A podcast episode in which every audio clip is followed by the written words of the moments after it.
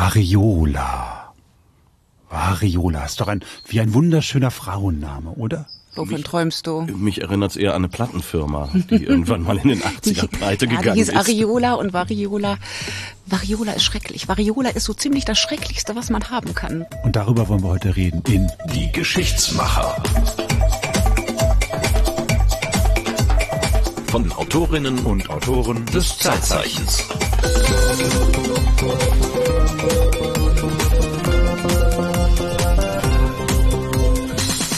Ja, Variola, das Schrecklichste, was man haben kann. Das Schrecklichste, was man haben kann, ist kalt. Wir haben Herbst. Wir sitzen in einem kalten, zugigen Hinterhof. Bei der Kollegin Irene Geuer, die uns genau. heute nicht besucht, sondern wir besuchen sie in und, ihrem Hinterhof. Und uns vor allem nicht ins Haus lässt. Warum nicht? Ich lasse euch nicht in mein Haus, weil die Corona-Zahlen derart steigen im Moment, dass die Gefahr, dass wir uns alle gegenseitig anstecken, so groß ist, dass wir lieber draußen bleiben. Also lieber ein bisschen frieren, beziehungsweise ihr habt ja dicke Jacken an, ich auch, das geht ja alles.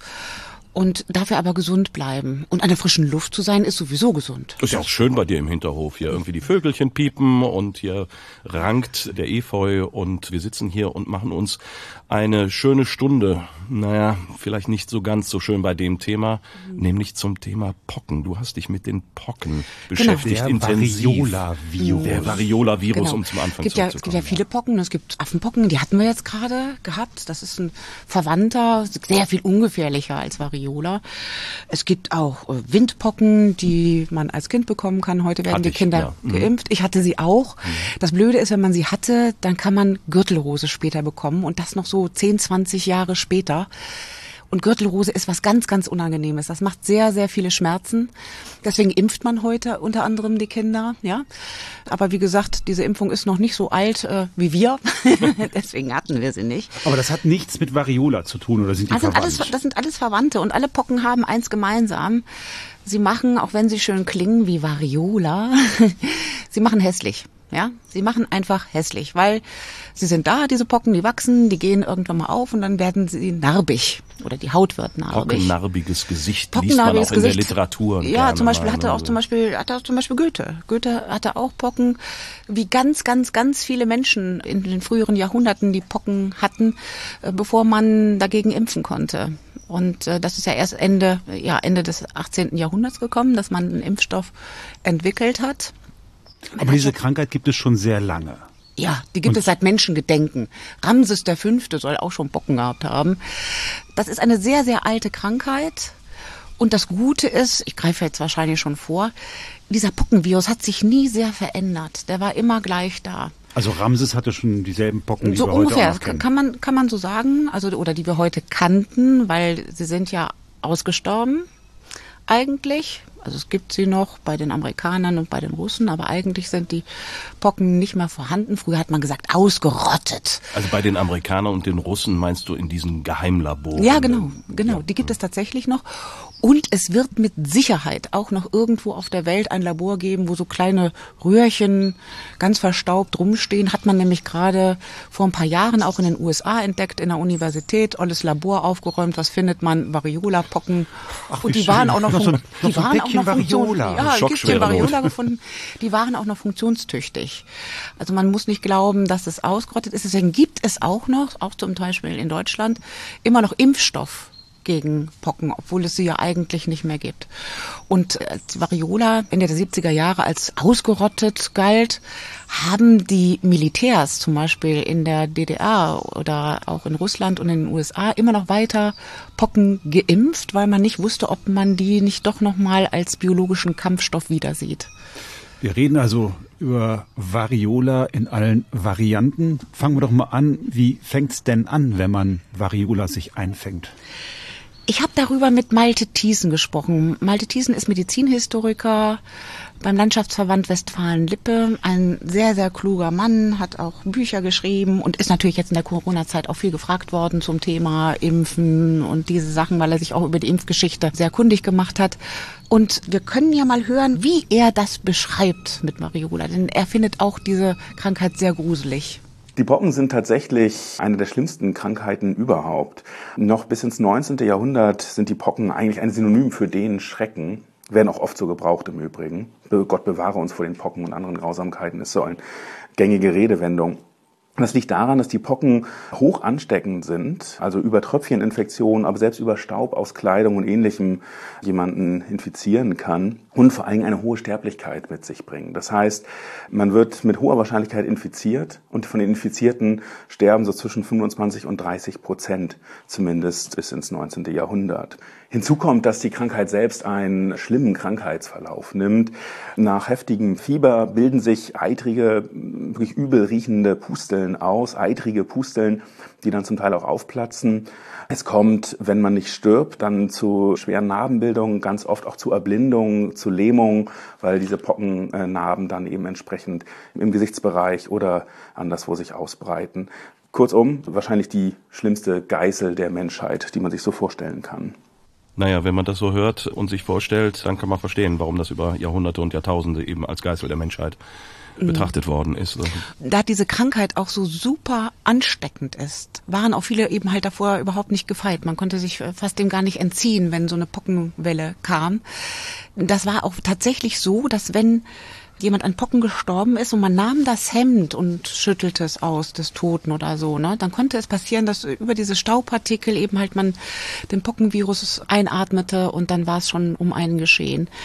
Und wer sie eben halt bekam, der war gezeichnet sein Leben lang. Ich habe es eben schon gesagt, Goethe war das und er hat davon auch berichtet.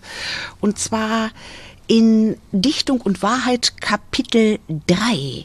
Das ist sehr aufschlussreich, was er da erzählt. Mag von euch einer das mal lesen? Habt ihr Lust? So, soll ich mal, soll ich mal vorlesen? Komm, du bist Goethe. Ich bin Goethe. Komm, mach, mach den bin, Goethe. Ich bin Goethe. Der pustige Goethe. Dichtung und Wahrheit Kapitel drei. Wie eine Familienspazierfahrt im Sommer durch ein plötzliches Gewitter auf eine höchst verdrießliche Weise gestört und ein froher Zustand in den widerwärtigsten verwandelt wird, so fallen auch die Kinderkrankheiten unerwartet in die schönste Jahreszeit des Frühlebens. Mir erging es auch nicht anders.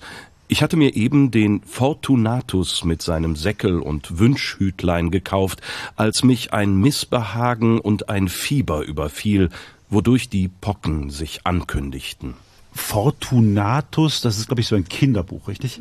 Das ist so was Ähnliches wie Till Eulenspiegel, Volksgeschichte, das Glückssäckel. War ziemlich klasse, was er dabei hatte, der Fortunatus, diese Hauptfigur, weil da immer Geld drin war und zwar auch immer in der richtigen Währung, weil Fortunatus macht eine Weltreise in diesem Buch und hatte also immer genügend Geld da, um seine Abenteuer zu bestehen. Aber ich glaube, wir müssen wieder zurück auf Goethe kommen, denn jetzt wird's eigentlich ganz spannend in Kapitel drei von Dichtung und Wahrheit, denn er hat ja jetzt die Pocken und er könnte sich... Oder seine Eltern hätten dafür sorgen können, dass er geimpft wird, dass da was eingeimpft wird. Aber lies doch mal weiter. Die Einimpfung derselben ward bei uns noch immer für sehr problematisch angesehen. Und ob sie gleich populäre Schriftsteller schon fasslich und eindringlich empfohlen, so zauderten doch die deutschen Ärzte mit einer Operation, welche der Natur vorzugreifen schien. Also das heißt, andernorts außerhalb von Deutschland war das schon eine gängige Praxis? Ja, war schon eine gängige Praxis. Ist ja auch in England mehr oder weniger erfunden worden, Ende des achtzehnten Jahrhunderts. Es gab auch schon in deutschen Landen Menschen, die geimpft wurden, aber es war ein großes diskussionswürdiges Thema. Bis ja dann achtzehnhundertvierundsiebzig in Deutschland eine Impfpflicht eingeführt worden ist. Aber was ich so spannend finde, ist das, was Goethe da erzählt, ne? Dass es da Ärzte gibt, die Angst haben, der Natur vorgreifen mhm. zu können und sowas. Das sind ja Themen, die wir tatsächlich bis heute haben. Ja, wenn wir über die Corona-Impfung nachdenken und über diese ganzen Diskussionen, die wir darüber haben, gibt es ja auch Menschen, die sagen, hm, aufgepasst, ne, Impfungen, das ist alles ganz komisch und das ist ein Eingriff in den Körper, ein Eingriff auch in die Natur. Diese Diskussionen hat es damals schon gegeben und die haben bis heute nicht aufgehört. Das ist total spannend. Nun redet Goethe auch über eine Operation. Das heißt, wie wurde das gemacht? Es wurde damals eingeritzt. Also man muss auch sagen, die damalige Art des Impfens war nicht, beileibe nicht so sicher wie die heutige. Also mhm. die Impfschäden, die man davontragen konnte, waren weitaus höher in der Zahl und auch, sage ich mal, in der Dramatik, als das heute der Fall war. Aber man hat sich damals eben halt für dieses Impfen auch entschieden, weil die Quote, die Impfquote, also die Erfolgsquote sehr viel höher war als die Quote derer, die gestorben sind. Also es gab ja auch Orte, da hat es eine Sterblichkeit von bis zu siebzig Prozent gegeben, wenn die Pocken da mal drüber hinweggegangen sind. Ja, Island zum Beispiel wäre fast mal ausgerottet worden durch die Pocken. So viele Menschen sind da gestorben. Und da hat man gesagt, okay, dieses Einritzen in die Haut des Erregers, in klitzekleiner Dosierung natürlich, und auch nicht eben halt Variola, sondern Kuhpocke als verwandter Erreger. Darüber kommt Und übrigens das Vakzin, das Impfen, Wacker, die Kuh. Wacker, Wacker. Ja. Das kommt von der Kuh, Vakzin, Vakzin. Ja, ja. Lateinisch war, Wacker. Ja. Genau, weil man hat an, an Kuhpocken geforscht und festgestellt, oh, die sind ja dem Variola-Erreger sehr, sehr ähnlich. Und hat damit dann Versuche gemacht, beziehungsweise hat auch Beobachtungen erstmal angestellt. Und da war das eben halt so, dass man gesehen hat, dass Menschen, vor allen Dingen auf Bauernhöfen, sich in Kuhställen an den Kuhpocken angesteckt hatten. Die bekamen nicht mehr oder nicht mehr so schnell oder auch nicht mehr so heftig Variola. Und dann da hat man sich künstlich mit Kuhpocken infiziert. Genau, mit, so durch wie, dieses ja, wie das heute mit dem Impfen ja auch geht. Ne? Das ist entweder Tod- oder Lebensstoff und in kleinsten Mengen wird dir das gegeben, damit eben halt dein Immunsystem lernt, mit diesem Feind umzugehen. Ja. Wobei das mit dem Ritzen auch äh, lange Zeit offensichtlich gemacht worden ist. Ja. Ich habe, bevor wir jetzt hier zusammengekommen sind, habe ich mal so ein paar Wochenschauen mir angeguckt aus den fünfziger Jahren. Da ging es um eine Pockenwelle in Düsseldorf und da standen die Leute dann Schlange und in der Tat, da wurde dann auch geritzt hm. und nicht gespritzt oder mit der Pistole oder was man nur Schluckimpfung, was es dann später gab. Mhm. Gut, Schluckimpfung war eher dann bei Polio, aber mhm. dieses Ritzen offensichtlich bis in die sechziger Jahre hinein. Ja. Ja, sogar noch weiter. Ich weiß nicht, wie das bei dir ist, aber eigentlich haben alle in unserem Jahrgang irgendwo so eine Impfnarbe. Genau, ich habe nur noch eine, weil mein Bruder sehr viel spät... Martin. Ich nicht, ne? Weil Eltern waren Impfverweigerer. Nein, überhaupt nicht. Nein, ist es, wenn ich mit meinem, wenn ich mit meinem Impfbüchlein auftauche von Anno Dunnemals, dann sind die Ärzte immer ganz beeindruckt, dass das so komplett ausgefüllt ist. Also das ist, nee, nee, also da waren meine Eltern ganz äh, vorbildlich in der Hinsicht. So, aber die kamen doch damals, also ich erinnere mich nicht daran, aber ich weiß, ich kenne diese Narbe, das ist so ein rundes Etwas und dann äh, bekam man so eine Art Pistole aufgesetzt und die ritzte dann auch in die Haut ein und brachte sozusagen diesen genau. Impfstoff ja, ja. unter die Haut. Und dann hat sich ja dann auch so ein Pöckchen tatsächlich gebildet. Und weil sich da so ein Pöckchen bildete, bin ich nur einmal geimpft worden. Ich wurde nämlich damals zweimal geimpft. Ich bin nur einmal geimpft worden, weil zwischenzeitlich mein Bruder auf die Welt gekommen war und zwischenzeitlich die Pocken als ausgestorben galten. Das heißt, mein Bruder ist nicht mehr geimpft worden. Als bei mir die zweite Impfung anstand, hat man gesagt, hm, nicht, dass der sich da in irgendeiner Form an dem Pöckchen da auf dem Arm infiziert. Deswegen habe ich nur eine Impfung. Aber ja, wir hatten eigentlich eine Impfpflicht auch gehabt, bis eben halt in die siebziger Jahre rein, bis man gesagt hat, jetzt sind die Pocken ausgestorben. gestorben und jetzt brauchen wir das alles nicht mehr. Aber zurück zu Goethe. Das heißt, mhm. in der Goethe-Zeit gab es eigentlich die Möglichkeit, schon sich dagegen zu wappnen durch eine solche Impfung. Mhm. Aber die Impfung war offenbar hoch umstritten. Welche Gründe wurden denn angeführt, warum man das nicht möchte? Im Grunde genommen dieselben Gründe wie heute auch. Frag mal so einen Aluhut, warum der sich nicht impfen lässt, dann hast du schon mal eine Antwort. Die Eltern von, von Goethe waren Aluhüte, glaube ich. Nein, das muss nicht sein. Das, also ich habe die Eltern von Goethe leider nie kennengelernt auf meinen Zeitreisen. Aber schade, schade, schade. Die Wäre Mutter soll sehr nett gewesen sein. Ah ja, okay. Siehst du, das weißt du wieder. Nein, äh, aber das, das war eine Antwort. Eine Antwort war auch eben halt, dass man aus religiösen Gründen es nicht tun sollte. Weil, weil Gott man, das so will. Dass ja, man weil, weil man im Grunde genommen dann schickt. Spielt oder eben halt Gott ins Handwerk fuscht, ja. Dann gab es eben halt äh, tatsächlich Gründe, die da hießen, das ist aber gefährlich, ne? Also damals habe ich ja erzählt, war das ja, auch noch viel ja. gefährlicher? Ne? Also, diese, diese also wenn, das, wenn das schief ging, konnte man es tatsächlich dann bekommen und dran sterben? War das so damals? Also gab es da eine reale Chance, dass man sich durch diese Impfung eigentlich erst den Tod holte? Ja, also es gab eine Sterblichkeit. Ich kann dir jetzt nicht genau sagen, wie hoch die war, aber es, natürlich gab es durch diese Impfung derartige Impfschäden, dass da auch Leute dran, Menschen dran gestorben sind. Aber es war sicherlich viel höher als heute, wenn man sich gegen ja. Corona impfen lässt oder so etwas. Das ist, über, das ist ja der Punkt, das kann man überhaupt nicht vergleichen. wirklich, die Pocken waren so schrecklich ansteckend. Es gab ja in den sechziger, siebzigern in der Eifel diesen Fall, dass ein nochmal pockenerkranktes Kind ins Krankenhaus gebracht wurde. In Monschau. In, in Monschau, Monschau oder Monschau, wie sie sagen. Und da guckt eine Frau neben dem Krankenhaus, die hört das abends, da ist irgendwie viel los da auf der Straße und so weiter, macht neugierigerweise das Fenster auf, um zu gucken, was da los ist. Und dann kommt ein Windzug an ihr vorbei. Und der hatte diesen Pockenerreger in sich gehabt, dieser Windzug. Sie hat einmal eingeatmet und sie ist gestorben daran. Das ist Wahnsinn. In Meschede, Anfang der siebziger Jahre, hat es auch einen jungen Mann gegeben, der kam aus Indien, hatte da so eine Reise gemacht, so eine Hippie-Reise, kam wieder und eigentlich hatten wir die Impfpflicht, da können wir gleich nochmal drüber sprechen. Wir hatten also in Deutschland eine Impfpflicht, aber wir waren alle impfmüde. An den Flughäfen und so weiter ist das überhaupt nicht mehr kontrolliert worden. Hätte man tun müssen. Ne? Also, dass man nicht nur den Pass kontrolliert, sondern auch den Impfpass. Der junge Mann aus Meschede wurde durchgewunken. Ja. Na, na, komm, na, ist schon spät abends und so weiter. Dann kam er nach Hause und dem ging es gar nicht gut. Er hatte Fieber, er hatte Kopfschmerzen und weiß ich nicht was. Und irgendwann ging es ihm so schlecht, dass er ins Krankenhaus gegangen ist. Und da war es schon im Grunde genommen zu spät. Bis die Ärzte erkannt haben, dass er Variola, also die Pocken hatte, hatten sie schon die ersten im Krankenhaus angesteckt. Und das Schlimme war, der lag auf einer Etage und angesteckt hatten sich aber auch Krankenschwestern in einer Etage darüber. Die hatten gar keinen Kontakt mit ihm. Und dann hat man später Rauchversuche gemacht, um zu gucken, wie die Luftströme mhm. sind. Und hat mhm. festgestellt, durch den Essensaufzug und durchs Treppenhaus, Variola in das obere Stockwerk gekommen war und dort die Menschen angesteckt hatte. Wahnsinn, ne?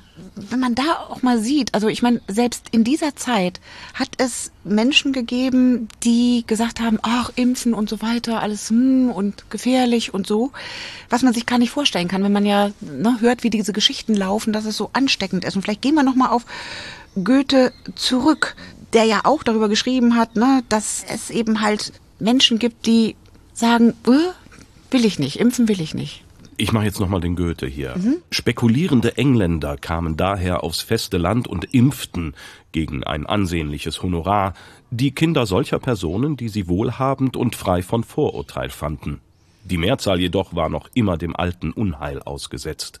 Die Krankheit wütete durch die Familien, tötete und entstellte viele Kinder, und wenige Eltern wagten es, nach einem Mittel zu greifen, dessen wahrscheinliche Hilfe doch schon durch den Erfolg mannigfaltig bestätigt war. Das Übel betraf nun auch unser Haus und überfiel mich mit ganz besonderer Heftigkeit. Der ganze Körper war mit Blattern übersät, das Gesicht zugedeckt, und ich lag mehrere Tage blind und in großen Leiden. Man suchte die möglichste Linderung und versprach mir goldene Berge, wenn ich mich ruhig verhalten und das Übel nicht durch Reiben und Kratzen vermehren wollte. Ich selbst war zufrieden, nur wieder das Tageslicht zu sehen und nach und nach die fleckige Haut zu verlieren. Aber andere waren unbarmherzig genug, mich öfters an den vorigen Zustand zu erinnern. Besonders eine sehr lebhafte Tante, die früher Abgötterei mit mir getrieben hatte, konnte mich, selbst noch in späten Jahren, selten ansehen, ohne auszurufen, »Pfui Teufel, Vetter, wie garstig ist er geworden!« Das heißt also, obwohl sich Goethe vielleicht nicht gekratzt hat, hm. Narben blieben. Hm. Diese Pusteln gehen irgendwann mal auf, das ist eklig, das stinkt, das ist eitrig und dadurch bleiben allein schon Narben. Also man muss nicht unbedingt gekratzt haben, um hässlich zu sein. Ich habe eben von Meschede erzählt, im Sauerland, äh, da war eine Krankenschwester, die sagte auch, mein Gott, also als sie die Pocken hatte, mein Gott, du siehst, du siehst furchtbar aus, so kannst du nie wieder auf die Straße gehen. Das ging dann nachher weg, das, vieles heilt ja dann auch, aber das ist schon, man sah schon furchtbar aus. Man kann sich das ja auch im Internet angucken, gibt tausende Bilder zu. Wenn man das einmal hat, mhm. dann gibt es kein Heilmittel mehr.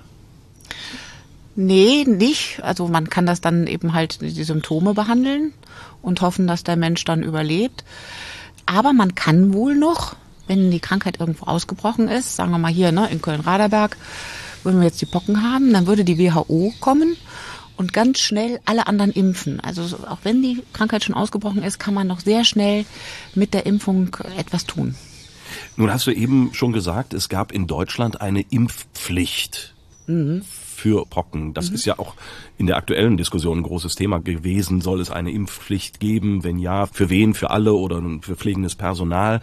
Und es kam sofort von der Bundesregierung, nein, eine Impfpflicht wird auf keinen Fall eingeführt. Dann wurde es doch diskutiert. Auf jeden Fall merkte man ganz schnell Widerstand dagegen. Mhm. Wie ist es denn dazu gekommen, dass man eine Impfpflicht für Pocken einführen konnte? Gab es da entsprechenden Widerstand auch oder hat, ist das so durchgewunken worden? Ja, es gab Widerstand, aber es gab eben die Pocken, die wirklich so dramatisch schlimm waren, dass sich letztendlich in dieser großen Diskussion diejenigen durchgesetzt haben, die gesagt haben, wir müssen eine Impfpflicht einführen. Aber damals eben im Reichstag gab es die verschiedenen Parteien, wie gesagt, die sehr christlich orientierten, die gesagt haben, das ist äh, gegen Gott. Wo sind wir da zeitlich? In, in, in welcher Zeit sind wir da? achtzehnhundertdreiundsiebzig war die Diskussion, achtzehnhundertvier oder die Debatte im Reichstag, achtzehnhundertvierundsiebzig ist es dann letztendlich als Gesetz eingeführt worden. Und da ging es also wirklich heiß her, dass man äh, sich angeschrien hat auch, ne? Soll man Gott ins Handwerk fuschen und weiß ich nicht was alles. Die Sozialdemokraten, die sagten, ihr kommt da mit einem Impfstoff, sorgt doch erstmal für Hygiene, für saubere und gute Wohnverhältnisse für unsere Arbeiter. Ja, alles richtig. Ja, also Hygiene, gute Wohnverhältnisse sorgen immer dafür, dass sich Krankheiten nicht so gut verbreiten können. Aber gegen die Pocken tat's das einfach nicht, muss man einfach sagen. Dann haben sich Mediziner, die, die es auch in den Reihen der Politiker gab, durchgesetzt und haben diese Impfpflicht eingeführt. Aber das auch zum Teil mit einem hohen Preis, denn es war tatsächlich so, dass denen, die eine Impfung verweigerten, Gefängnis drohte. Ach. Ja, und das ist nämlich der Punkt. Bei solchen Pflichten ist es ja so, dass man die ja durchsetzen muss. Und das ist das, was wenn wir jetzt mal den Schlag auf heute nehmen. Ne? Jetzt stellen wir mal vor, wir hätten eine Corona-Impfpflicht gehabt. Das hätte ja geheißen, dass man unter Umständen mit der Polizei die Kinder von impfunwilligen Eltern abholt und die zum Arzt fährt. Das, das ist das, nicht vorstellbar. Das kann man. Ja, das hätte zu sehr hässlichen Szenen geführt, vor allen Dingen aber in Zeiten, wo jeder mit, mit dem Handy mitfilmt. Ne? Ja, also das aber damals ja. hat man das so gemacht. Und ja, wer nicht wollte, Teil, kam ja. in den Knast. Aber man sah also sehr, sehr gut, aber auch gleichzeitig, wie gut die Impfung anschlug. Also, dass eben halt die Krankheitsfälle sehr, sehr schnell und sehr stark zurückgingen. Das heißt, wir hatten nach achtzehnhundertvierundsiebzig dann in Deutschland keine Pocken mehr? Ja, nee, schön wär's, ähm, weil ja, ich sag mal so, man muss sich das ja auch so vorstellen, dass das Impfen nicht so schnell ging, wie das heute gehen kann. Man musste viele Dinge auch erst entwickeln. Köln war da schon relativ früh, dass die sowas, so eine Art Impfzentrum hatten. Mhm. Ne? Aber man brauchte eigentlich vor allen Dingen so etwas wie Gesundheitsämter. Die kamen auch in dieser Zeit auf, dass man sagte, man muss, wenn man prophylaktisch arbeitet. Und das ist ja dieser Punkt. Ne? Man impft, um etwas in der Zukunft zu verhindern. Das muss man ja organisieren. Ja. So, und damals gab es ja nicht so wie Hausärzte und weiß ich nicht was wie, wie heute. Ja? Äh, dann hat man gesagt, okay, wir brauchen Ämter, die das organisieren, die das machen. Ne? Die dann zum Beispiel die Schule X Y anschreiben und sagen, so, morgen ist jetzt Impftermin und dann kommen alle angewackelt und werden geimpft und so weiter. Und das brauchte natürlich eine Zeit. Und da muss man natürlich auch sagen, es gab in deutschen Landen oder in Deutschland eine Impfpflicht, aber in anderen Ländern nicht. Und äh, Bewegung in Europa gab es ja nun auch schon immer oder schon sehr lange. Das heißt, da brauchte nur einer einzuwandern, der die Pocken hatte und hat da schon unter Umständen gleich wieder welche, die noch nicht geimpft waren, dann angesteckt. Ne? Da wurden ja auch Kinder wieder neu geboren und so weiter. Ich weiß nicht, kann ich genau sagen, ab wann diese Impfung damals galt. Ich glaube noch nicht so sehr im Babyalter, sondern erst später, weil sie eben halt ein bisschen martialischer war als das, was wir heute als Impfstoff kennen. Es gab immer dann noch weiter die Pocken. Ja. Aber, aber dann sehr selten, nehme ich an. Ja, immer seltener werdend. Und wahrscheinlich in Wellen. Genau, je nachdem, wie es gerade passierte. Also, und es kommt natürlich auch immer darauf an, dass wirklich alle geimpft sind und dass es auch kontrolliert wird. Da habe ich eben ja schon von erzählt. Aber wenn dann die Pocken nochmal zugeschlagen haben, dann war es auch wirklich heftig und dann hatte das auch meistens äh, Tote zur Folge. Ja? Und sehr, sehr häufig bei den Medizinern und den Krankenschwestern, weil die, die ja die Menschen behandelt hatten und bis die mal herausgefunden haben, oh Scheiße, das sind hier die Pocken, waren die meisten schon infiziert und ähm, ja, dann ging es ihnen ab da nicht mehr gut. Waren die Pocken die einzige Krankheit, gegen die es eine oder für die es eine Impfpflicht gab? Gab, ja. Heute haben wir ja wieder eine Impfpflicht mit Masern bei mhm, Kindern. Ja, ja. Aber es war die einzige Impfpflicht, weil man später festgestellt hat auch, das mit der Pflicht und das mit dem Durchsetzen, das funktioniert eigentlich gar nicht so gut. Viel besser funktioniert, wenn man aufklärt und das Ganze auf freiwilliger Basis macht. Also eben halt nicht so als diese Pflicht, sondern als das die Fürsorge äh, den Menschen nahe bringt. Das war zum Beispiel bei der Diphtherie so. Die Diphtherie, der Würgeengel der Kinder, die dann wirklich an dieser Krankheit ersticken konnten. Da ist man schon in den neunzehnhundertdreißiger Jahren hingegangen und hat aufgeklärt mit Informationsbroschüren, also relativ modern, so wie wir das vielleicht so aus den achtziger, neunziger oder so kennen. Oder auch mit Spots im Kino oder in der, in der Wochenschau. Und äh, da war der Zuspruch zur Impfung und dass die Menschen diese Impfung haben machen lassen, vor allen Dingen bei den Kindern, sehr, sehr viel höher und sehr, sehr viel schneller, als das bei den Pocken und der Pflicht gewesen ist. Und da hat man festgestellt, Mensch, ja, Information ist total wichtig. Ich erinnere mich noch irgendwie an Schluckimpfung ist süß, Kinderlähmung ist bitter, ne? Ja, umgekehrt. Kinderlähmung ist bitter, Schluckimpfung ist süß. ist süß. So rum war es, ja. Aber das gab es bei uns ja, ja, in, der, in der Jugend auch noch, ne? Da ging es ja auch darum, die Leute zu überzeugen. Impfpflicht ist immer sehr, sehr problematisch, weil sich die Menschen natürlich auch gezwungen fühlen. Und es gibt Untersuchungen der Uni Erfurt. Da ist die Cornelia Betsch, die ist auch jetzt in den Zeiten von Corona sehr viel gefragt worden und sehr viel in den Medien auch gewesen. Die ist sozusagen Impfpsychologin, kann man sagen. Und die hat mir mal von einer Studie erzählt, die da heißt, wenn du die Menschen, sage ich mal, zur Impfung A verpflichtest und Impfung B freiwillig machst, dann machen die Leute Impfung A, weil sie das müssen, und sagen dann, aber Impfung B mache ich nicht mehr. Weil? Die holen sich darüber, psychologisch gesehen, aus, das, ist, hat, das hat nichts mit Vernunft zu tun, ja, aber sie holen sich da ihre Selbstbestimmung zurück. Also wenn der Staat von mir verlangt, dass ich gegen Pocken geimpft werden muss oder so, dann mache ich aber nichts gegen Grippe, ja. Das heißt, das, das heißt, eine, deswegen, eine, eine Impfpflicht äh, erzeugt so etwas wie ja Abwehrreaktion gegen eine Impfung. Ja, ja. Was in aber, dem Zusammenhang schon kurios ist, ja. Abwehrreaktion. Ne? Es ähm. ist doch auch kurios, dass sich so viele Menschen gegen das Impfen wehren, obwohl ja die Zahlen eindeutig sind. Ne? Also die Impfschäden sehr, sehr, sehr viel kleiner sind als das, was man als Spätfolgen und so weiter bekommen kann. Darüber habe ich mal gesprochen mit Jan Leidl. Jan Leidl war Leiter des Gesundheitsamtes in Köln. Und war auch lange Vorsitzender der STIKO, der Ständigen Impfkommission. Mit dem habe ich darüber gesprochen, wie kommt das eigentlich, dass gerade Menschen, die gebildet sind, die aus einem guten Elternhaus kommen, sage ich jetzt mal, ja, die neuen Dingen aufgeschlossen sind, warum lassen die sich nicht impfen? Und da hat er mir dazu Folgendes erzählt. Dann gibt es eine relativ große Gruppe, wahrscheinlich die größte, die mehr eine gewisse Impfskepsis hat als eine Impfgegnerschaft. Teilweise aufgrund von Fehlinformationen, aber es gibt einen ganz interessanten anderen Grund auch dafür. Als die wissenschaftliche Mikrobiologie ihre ersten Erfolge feierte, so um die Jahrhundertwende zwischen dem neunzehnten und dem zwanzigsten Jahrhundert, da gab es so eine Zukunftsvision einer wirklich infektionskrankheitenfreien Welt.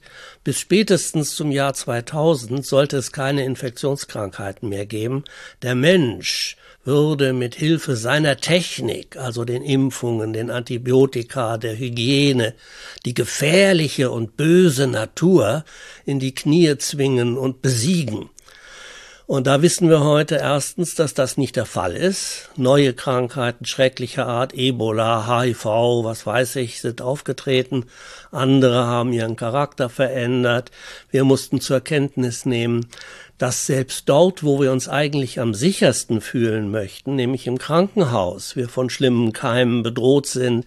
Also diese Zukunftsvision, die hat sich nicht, in keiner Weise hat die sich bestätigt. Andererseits wird heute die Natur nicht mehr als böse und gefährlich angesehen, sondern als gefährdet, eben gerade durch die Technik der Menschen.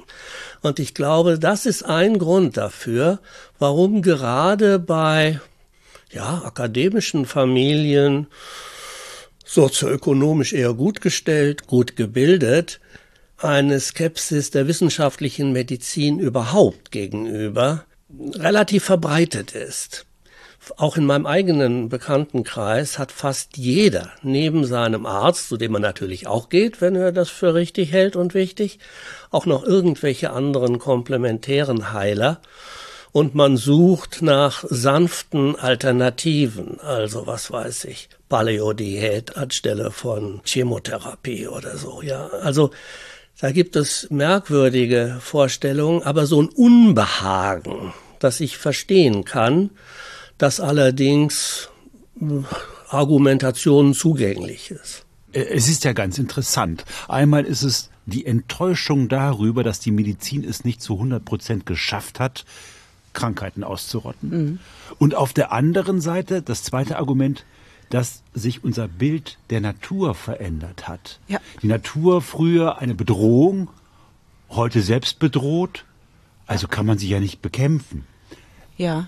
Aber eine völlig unlogische Geschichte eigentlich. Eigentlich ja, das stimmt. Und deswegen forscht man da auch noch immer dran rum, wie es dazu kommt, weil man ja, oder diejenigen, die impfen wollen, wollen ja, dass Krankheiten tatsächlich eliminiert werden, in dem Wissen, dass es immer wieder neue Krankheiten geben kann, weil neue Aufgaben auf uns zukommen.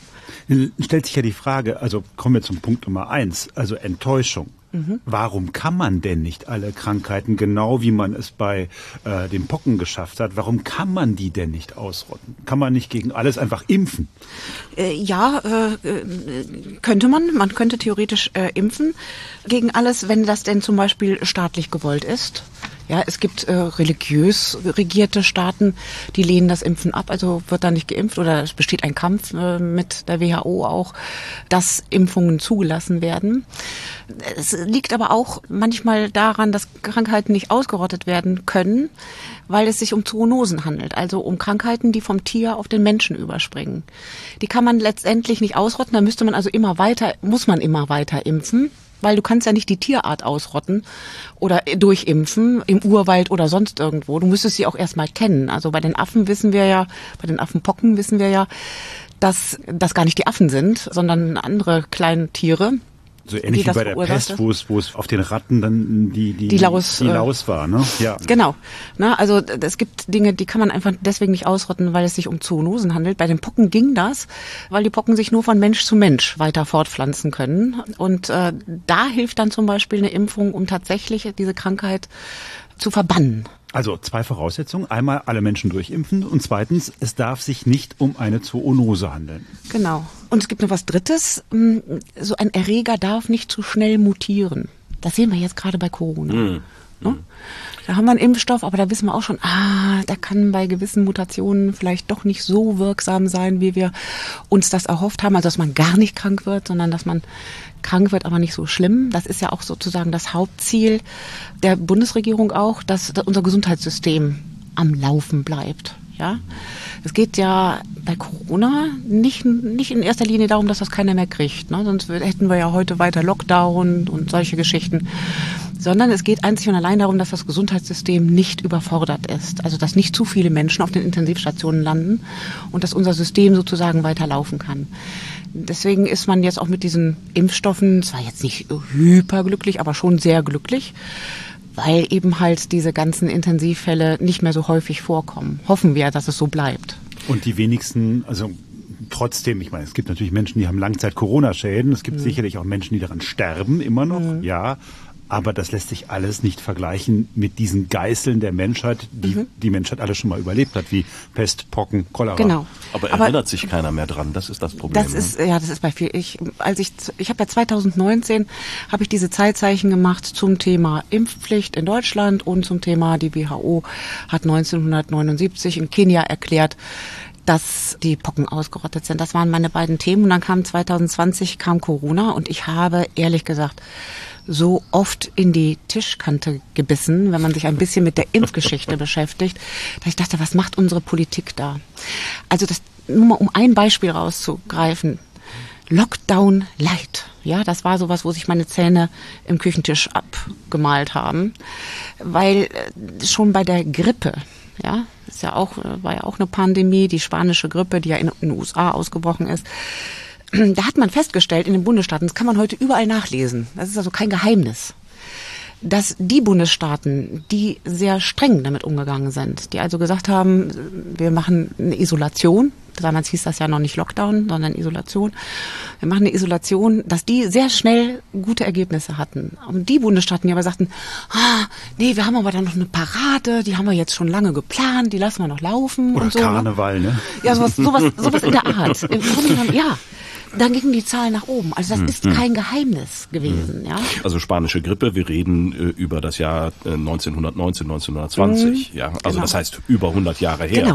und, und nichts gelernt. Ja, nichts gelernt und beziehungsweise eigentlich aus der ganzen Geschichte nichts gelernt. Denn wir haben eben darüber gesprochen, wie kann man Krankheiten ausrotten. Dazu braucht es eben halt die Punkte, die wir gesagt haben. Aber es braucht natürlich auch tatsächlich die Entdeckung eines Impfstoffes. Ja? Und wenn man das nicht hat, wie man das zum Beispiel bei der Pest im Mittelalter nicht hatte, dann blieb nur die Isolation. Und damals hat man das mit den Leprakranken gemacht. Ja? Jemand, der Lepra hatte, wurde isoliert. Der galt als aussätzig. Ja? Die Leprosenheime wurden am Rande der Stadt gebaut. Mhm. Die Menschen durften nur in Ausnahmefällen diese Heime verlassen, indem sie sich Kutten anzogen, damit alle schon sahen, oh, da kommt ein Leprakranker. Mit einer Klapper. Und die, ja, die hatten auch so eine Klapper oder Rassel, um auf sich aufmerksam zu machen. Also diesen Menschen ging es im Grunde genommen nicht schlecht mit ihrer Krankheit, weil die kriegten viele Spenden, denn man glaubte früher tatsächlich, dass wenn ich den Leprosenheimen spende, dann bekomme ich einen guten Platz beim lieben Gott, wenn ich tot bin. Mhm. Deswegen sind die gut versorgt worden. Und die haben sich nicht weiter fortgepflanzt, wegen der Krankheit, aber auch wegen der Isolation. Und dadurch hat sich unser Genom verändert, also unser Erbgut. Dahingehend verändert, dass die, die eine genetische Disposition hatten, so eine Krankheit schneller zu bekommen, sich ja nicht weiter fortgepflanzt haben.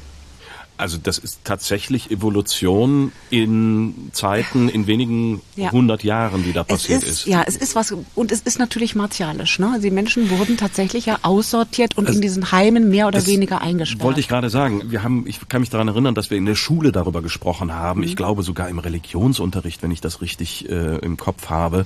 Und da wurde das als furchtbar unmenschlich beschrieben. Mhm. Ist es ja auch. Und äh, ist es ja offensichtlich auch. Aber letztendlich trotzdem, so unmenschlich wie es ist, sagst du, war es richtig, das zu tun? Medizinisch, also rein medizinisch gesehen, ja, ja natürlich. Ja. Deswegen waren auch diese Lockdowns, die wir hatten, die waren letztendlich richtig. Ne? Wenn du kein, damals hatten wir noch keinen Impfstoff, kein Medikament, viel zu wenig Wissen über Corona. Hm. Da ist das im Grunde genommen wirklich das approbate Mittel. Ja? Aber was du eben gesagt hast, wir haben so viel vergessen. Ich weiß noch, dass Kollegen von mir übergangelt, da war ja dieser große Ausbruch gewesen, hier in unserer Region in Nordrhein-Westfalen. Und da haben die Kollegen immer gesprochen, ja, da wird jetzt ein Sperrbezirk eingerichtet. Dann habe ich immer gesagt, nein, das heißt nicht Sperrbezirk. Ein Sperrbezirk gibt es da. Also, ja. Das äh, hat doch eher was ne? mit Prostitution zu tun. Rotlicht und so weiter. Ja. Ja. Skandal im Sperrbezirk. Das ist ein Quarantänebezirk. Kennen wir doch. Genau.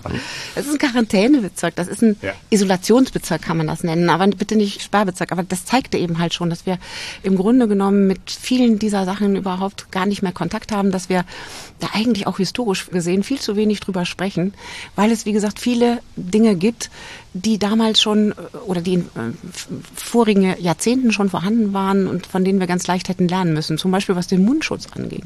Ja, auch schon während der spanischen Grippe gab es Schilder und auch Verbote. Und da kam man auch zum Beispiel in den U S A ins Gefängnis, wenn man keinen Mundschutz getragen hat. Sehr viel martialischer sind die damit umgegangen. Mhm. Aber weil sie davon überzeugt waren, weil wir das bis heute ja wissen, dass dieser Mundschutz hilft. Also er hilft natürlich nicht zu hundert Prozent, aber er hat ja zwei Funktionen. Erstens mal deinen Atem nicht zu kontaminieren oder dass du mit deinem Atem andere kontaminierst. Zweitens aber auch, wenn du eine Maske trägst, hast du dieses psychologische Moment. Du siehst jemanden, der schützt sich. Ja, der hat was vor dem Gesicht. Also kommt man dem gar nicht mehr so nahe automatisch. Ja, ne? Da würde ich jetzt an, nicht ganz zustimmen, wenn man Supermarktkassen, Schlangen dann so ja, sieht. Ja, das also, stimmt. Heute haben äh, wir, heute vergessen, das ist das Schlimme auch, wir vergessen heute schon wieder. Ne? Also ja. in diesen zweieinhalb Jahren haben wir auch schon wieder total viel vergessen. dieses, ne, viele Supermärkte haben das ja auch weggemacht, diese Absperrung, ne, also diesen, oder diesen Strich auf dem Boden, wo man sich hinzustellen hatte, damit man nicht zu nah an den anderen kam. Die sind alle weg und was machen die Leute? Knubbeln sich wieder übereinander. Aber es ist ja auch wirklich so, es ist nicht der schwarze Tod, mit dem wir es zu tun Richtig. haben.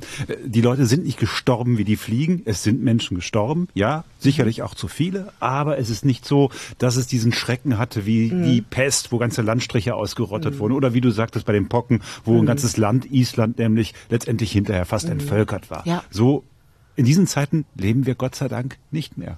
Das stimmt auf der einen Seite, aber ich gebe immer zu bedenken, dass Corona, Covid neunzehn, eine sehr, sehr junge Krankheit ist und dass wir nichts darüber wissen, was in zehn Jahren oder in zwanzig Jahren auf uns zukommen kann. Bei den Windpocken zum Beispiel wissen wir das, ne? Aber weil auch, weil wir die Windpocken lange begle- oder die uns lange begleitet haben, ja?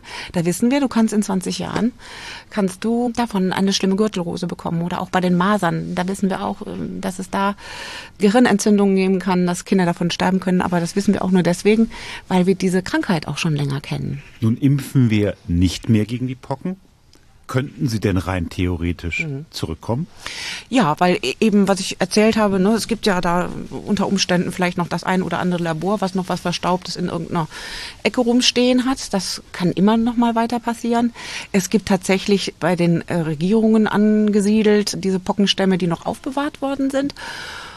Und dann kann man heute auch, das habe ich beim R K I erfahren, man kann diese Pocken tatsächlich synthetisch herstellen, künstlich herstellen.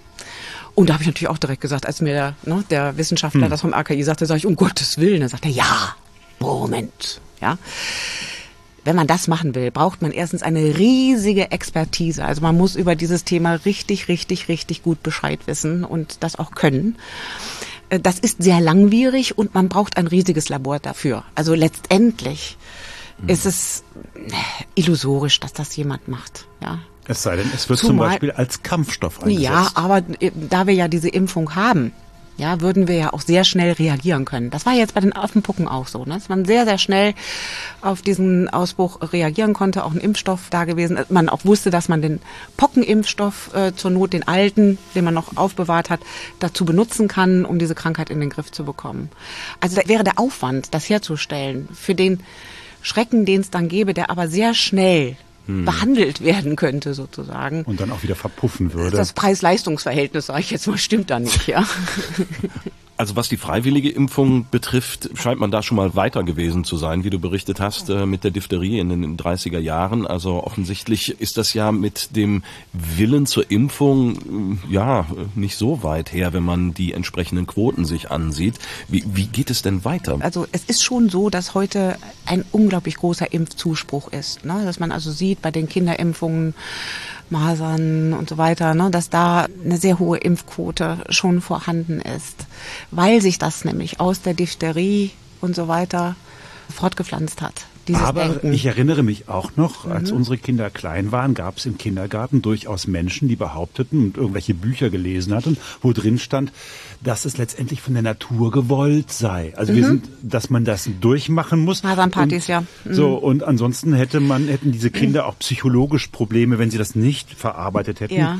So ein Schwachsinn kursierte ja durchaus. Ja, aber da muss man tatsächlich sehen, da habe ich auch mit der Impfpsychologin Cornelia Betsch drüber gesprochen, die Zahl derer, die das propagieren, die ist unheimlich klein, aber unglaublich laut. Mhm. Das heißt, wenn man mal nachzählt, wie viele Menschen eigentlich tatsächlich sowas Vehementes propagieren, sind das gar nicht so viele. Und wenn du jetzt mal in deinen Kindergarten gucken würdest von damals, würdest du wahrscheinlich sehen, das sind wenige Menschen, die darüber diskutieren und viele andere, die dann vielleicht auch ja, ja sagen, aber ihre Kinder impfen lassen. Das sieht man eben halt an den hohen Impfquoten. Dass die Menschen, die daran zweifeln, doch wirklich in der absoluten, absoluten, absoluten Minderheit sind. Ja, aber das ist Ab- genauso wie bei Reichsbürgern mhm. und Aluhüten. Die sind auch in der Minderheit, aber mhm. die sind halt sehr laut, da hast du recht. Genau, das, ja. ist, das, das ist der Punkt. Man hat heute gelernt, dass es das Beste ist, die ganzen Sachen über Aufklärung und auf freiwilliger Basis zu machen, dass man Werbung und Information dazu macht. Das hast du ja eben erzählt oder ihr habt das beide erzählt. Dieses ne, ähm, Kinderlähmung ist bitter, Impf, äh, Schluckimpfung. Schluckimpfung, genau, Schluckimpfung ist süß. Und da wurde ja immer so ein kleines Kind gezeigt, ne, das dann lustig da über den äh, Spielplatz hüpfte und danach im Rollstuhl gesessen hat und so. So, so kann es kommen tatsächlich mit der Kinderlähmung. Und das Witzige ist auch, dass solche Erfolge bei uns schon etwas älter sind. Ja, ne? Das war ja bei uns in den siebziger Jahren.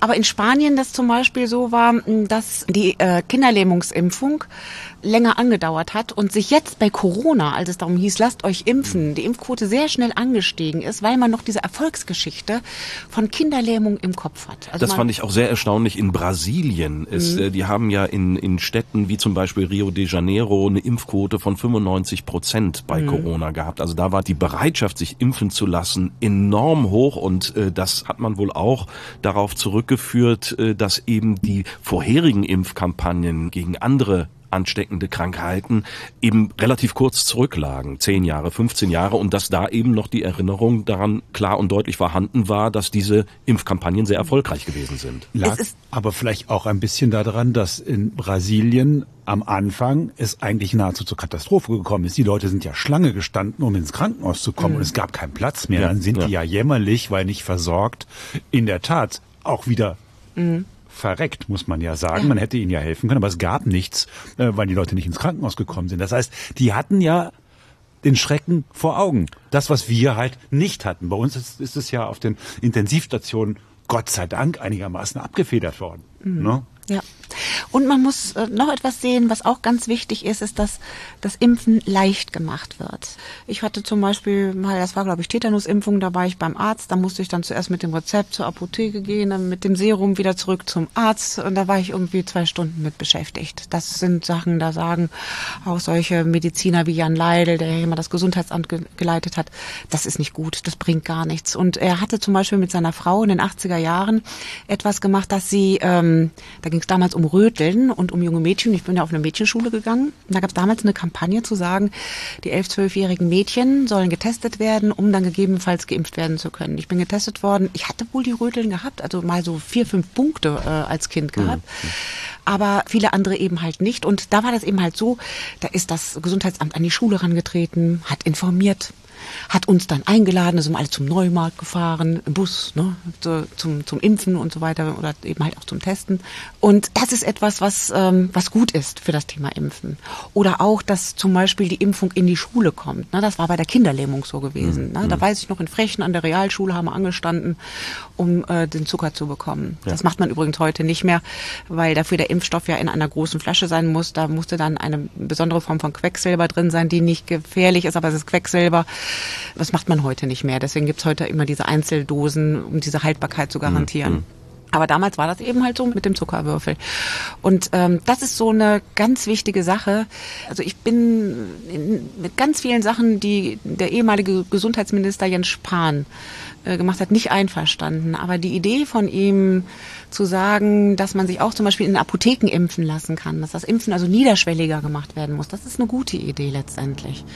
Weil viele Menschen tatsächlich sagen, ach nee, jetzt da zum Arzt, dann mach ich morgen. Und dann wird das immer weiter mhm. verschoben. Ja? Also das, das Schlüsselwort ist Akzeptanz und Akzeptanz durch niederschwellige Angebote. Durch niederschwellige Angebote, dass man eben halt sagt, ne, wir kümmern uns um dich, wir kommen zu dir, wir machen es dir ganz leicht. Du musst nicht mit deinem Kind einen Arzttermin vereinbaren, sondern wir kommen in die Schule zum Beispiel und machen das, ne, wenn du vorher einverstanden erklärt hast, ne, klar. Ja, das ist im Grunde genommen die Zukunft, denn es werden neue Krankheiten kommen. Corona ist nicht das Ende und ähm, wie gesagt, ja, wir haben Glück, dass es sich nicht um die Pocken äh, handelt, äh, was wir jetzt gerade haben, denn wir sehen ja auch, wie schwer dieser Kahn Deutschland sich bewegt, wenn er sozusagen mal flexibel handeln muss, was eine neue Krankheit angeht, die sich ja in ihrer Geschwindigkeit nicht danach richtet, wann wir Bundestag und äh, Bundesrat haben, um gewisse Dinge zu beschließen auch. Ne? Auf der anderen Seite, du hast dein Zeitzeichen zweitausendneunzehn gemacht, das ja. war vor der Corona-Pandemie. Mhm. Hättest du dir zweitausendneunzehn vorstellen können, was eigentlich ein halbes Jahr oder ein Jahr später äh, hier in Deutschland passiert ist? Man hatte doch so das Gefühl, ach, wir sind diesen ganzen Schlamassel mhm. los. Wir, wir, wir leben in einem mehr oder weniger, wenn man sich nicht gerade die Küche vom Herzog angucken muss, hygienischen Land, ja. ähm, und äh, wir haben so, so viele Dinge eigentlich ganz gut im Griff. Wir lassen uns in der Regel auch impfen und die medizinische Versorgung ist hervorragend. Mit sowas wie Corona Also meine Küche würde. härtet ab, ich muss das jetzt mal hier so einwerfen. Ja, also das hat mich, was dich nicht tötet, äh, härtet ja. ab, um jetzt mal dieses Argument äh, doch nochmal in die Runde zu werfen. Du, du willst sagen, diese, diese ungeputzten Flaschen und so, das ist Gott gewollt, ne? Auch. Ja, das, das habe ich so gewollt. So, ist auch gut. Zurück zum Thema. Zurück, zu, zurück zum Thema zwanzig neunzehn. Ich habe mit meinen Gesprächspartnern natürlich darüber gesprochen, was passieren könnte, wenn es eine Pandemie gibt oder sowas. Aber das war immer in der Theorie. Ne? Also wir haben nie konkret darüber gesprochen. Das Lustige war, dass ich mit einem Kollegen zwanzig zwanzig gesprochen hatte und der erzählte, dass er einen gewissen Drosten vor zwanzig Jahren mal interviewt hat. Ah, ja. Und der hatte ihm vor zwanzig Jahren schon erzählt, sowas wird es geben. Mhm. Und ich habe so eine Idee von Menschsein, die da heißt, alles das, was wir uns vorstellen können, wird irgendwann mal passieren. Also ob das technologische Erfindungen sind. Ne? Jules Verne hatte einen Zettelkasten, da hatte er auch schon so eine Maschine drin, die heute wie eine Mikrowelle funktioniert. Wir wissen im Grunde genommen, dass solche Dinge passieren können. Wir haben sie in Spielfilmen ja auch schon dargestellt. Ja, ähm, wir können heute äh, zum Mond fliegen. Das sind zum Beispiel solche Geschichten, die Autoren wie Jules Verne und andere lange bevor wir überhaupt irgendwie mal so eine Maschine erstellen konnten, die uns irgendwie äh, schneller transportiert als zwanzig Stundenkilometer, da haben die schon über solche Dinge nachgedacht und auch eben halt Epidemien. Also diese Beobachtung eigentlich von Natur ist im Grunde genommen in uns drin. Wir wissen das eigentlich, dass das passieren kann. Aber das hat natürlich auch viel damit zu tun, dass wir gleichzeitig medizinisch forschen. Dadurch, dass die Wahrscheinlichkeit immer geringer geworden ist in den letzten Jahrhunderten zu erkranken, also so schlimm zu erkranken, die hat uns entwöhnt, besser Vorsorge auch zu treiben. Und wir haben natürlich auch andere Krankheiten bekommen, wie Krebs oder solche Dinge, die uns natürlich auch, sage ich mal, vor denen man sich auch nicht wirklich schützen kann. Also ein bisschen Fluch des eigenen Erfolges. Auch das, ja. Auch das. Ein bisschen Fluch des eigenen Erfolges, was ja dann auch eben halt immer wieder zu dieser Enttäuschung führt, die wir mal besprochen haben. Dieses, das war ja tatsächlich, muss man sagen, als man diesen Impfstoff damals erfunden hat und als man politisch entdeckt hat, wir können präventiv arbeiten mit der Natur, war das damals schon ein unglaublicher Gedanke. Wir können die Natur, wir können heute dafür sorgen, dass morgen und übermorgen nicht mehr so viele Menschen sterben. Ja, wir können eine Sicherheit schaffen auch, denn bei vielen Krankheiten war es ja auch so, wenn du eine Fabrik hattest und die Menschen waren schlecht untergebracht oder sowas, dann sind dann alle krank geworden, dann hast du plötzlich keinen mehr, der arbeiten konnte. Also du konntest auf ganz vielen Ebenen dafür sorgen, dass der Betrieb weiterläuft, der gesellschaftliche, der Fabrikbetrieb und so weiter. Ja, du konntest, du hattest das Gefühl, wir können jetzt eine Garantie ausstellen. Und äh, dann hat man eben halt festgestellt, hm, ja, vielleicht bei dem einen ja, aber dann kommen wieder zehn andere Sachen, da können wir es wieder nicht machen. Deswegen sind zum Beispiel solche Sachen wie Hygiene total wichtig. Deswegen sind viele Fabriken damals ja auch hingegangen, zwanzigsten, Anfang zwanzigsten Jahrhunderts, und haben Wohnungen gebaut für die Arbeiter. Weil sie gesagt haben, wenn die gut wohnen, wenn die warm wohnen, wenn die äh, keine Feuchtigkeit und keinen Pilz äh, haben in der Wohnung und so, dann kommen die auch jeden Tag zur Arbeit. Dann sind also das war nicht äh, reine Menschenfreundlichkeit, sondern auch durchaus wohlverstandenes Eigeninteresse. Es ist, ein, es ist ein Pragmatismus und das hat sich ja auch in Corona so gezeigt, als man sagte, so wir geben das jetzt mit dem Lockdown auf, der ja im Grunde genommen ein ganz tolles Mittel medizinisch gesehen ist. Ne? Da stellte man ja auch fest, es ist nicht dem Staat daran gelegen, dass keiner krank wird, sondern eben halt, dass das System nicht implodiert. Ja, so. Und es ist auch, das wissen wir auch heute, psychologisch auch nicht gut, denn wir können ja gar nicht so gut mehr damit umgehen, isoliert zu sein. Ich meine, ich, ich glaube, das konnte noch niemand gut in der gesamten Menschheit, in den gesamten äh, damaligen Jahrhunderten, obwohl es, das muss ich noch erzählen, in der Lepra-Zeit tatsächlich Menschen kamen und sagten, ich habe Lepra, kann ich jetzt aufgenommen werden ins Leprosenheim? Und dann wurde der untersucht und hat man gesagt, nee.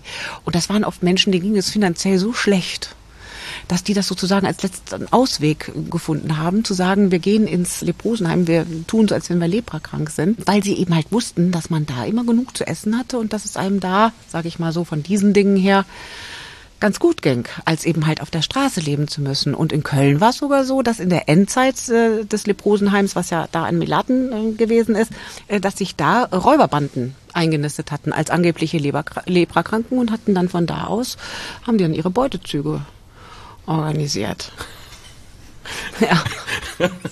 Das ist jetzt wirklich ein weiter Bogen, den wir geschlagen ja. haben, von den Pocken über Diphtherie bis hin zu den Leprosenheimen in Köln und, und den wir, Räubern, die da ihre genau. Basis hatten. Und wir können wieder sozusagen zum Schluss zurückkommen auf das eigentliche Thema. Das ist ja ne, letztendlich Pocken, Impfen, Impfen vor allen Dingen. Und Jan Leidl, der hat mir sehr gut gefallen damals in meinen Recherchen, also der ehemalige Leiter des Kölner Gesundheitsamtes. Und der hat etwas gesagt, das habe ich damals auch zum Schluss von Zeitzeichen genommen, diesen O-Ton, weil er bei allen Diskussionen, die es um das Impfen gibt, um die Impfschäden und so weiter, etwas gesagt hat, was uns eigentlich hier in unserer europäischen Welt so ziemlich auf den Pott setzt. Hören wir das doch nochmal kurz. Es ist für uns manchmal verhältnismäßig leicht, auch gegen das Impfen zu wettern, weil tatsächlich die Bedrohung ja durchaus doch geringer geworden ist im Laufe der Zeit. Aber wer mal in den Tropen als Arzt tätig gewesen ist, der hat überhaupt kein Verständnis für diese Wohlstandsdiskussion, die wir hier führen. Dort sterben die Kinder wie die Fliegen an impfpräventablen Krankheiten. Das muss man sich immer wieder sagen, wenn wir hier diese Diskussionen führen, was machen wir jetzt und so, dass das Impfen schon für einen großen Segen gesorgt hat, dass viele, viele, viele Menschen überleben konnten, weil es Impfstoffe gibt. So, und was ist das nur für ein wunderbarer Preis, den wir zahlen, dass wir in diesem Hinterhof sitzen, ein bisschen frieren, aber so verhindern, dass wir uns alle hier mit Corona anstecken. Genau. Ein Isolation, Preis. Also in, na, in der Isolation ist es ja nicht, aber Distanz, ne? Abstand wahren ist immer super. Es gab mal, du kennst von Boccaccio den äh, Decameron, da ziehen sich ja eine Reihe von Adligen zurück auf ein Landgut und erzählen sich Geschichten, um die Zeit der Pest abzuwarten und abzuwettern.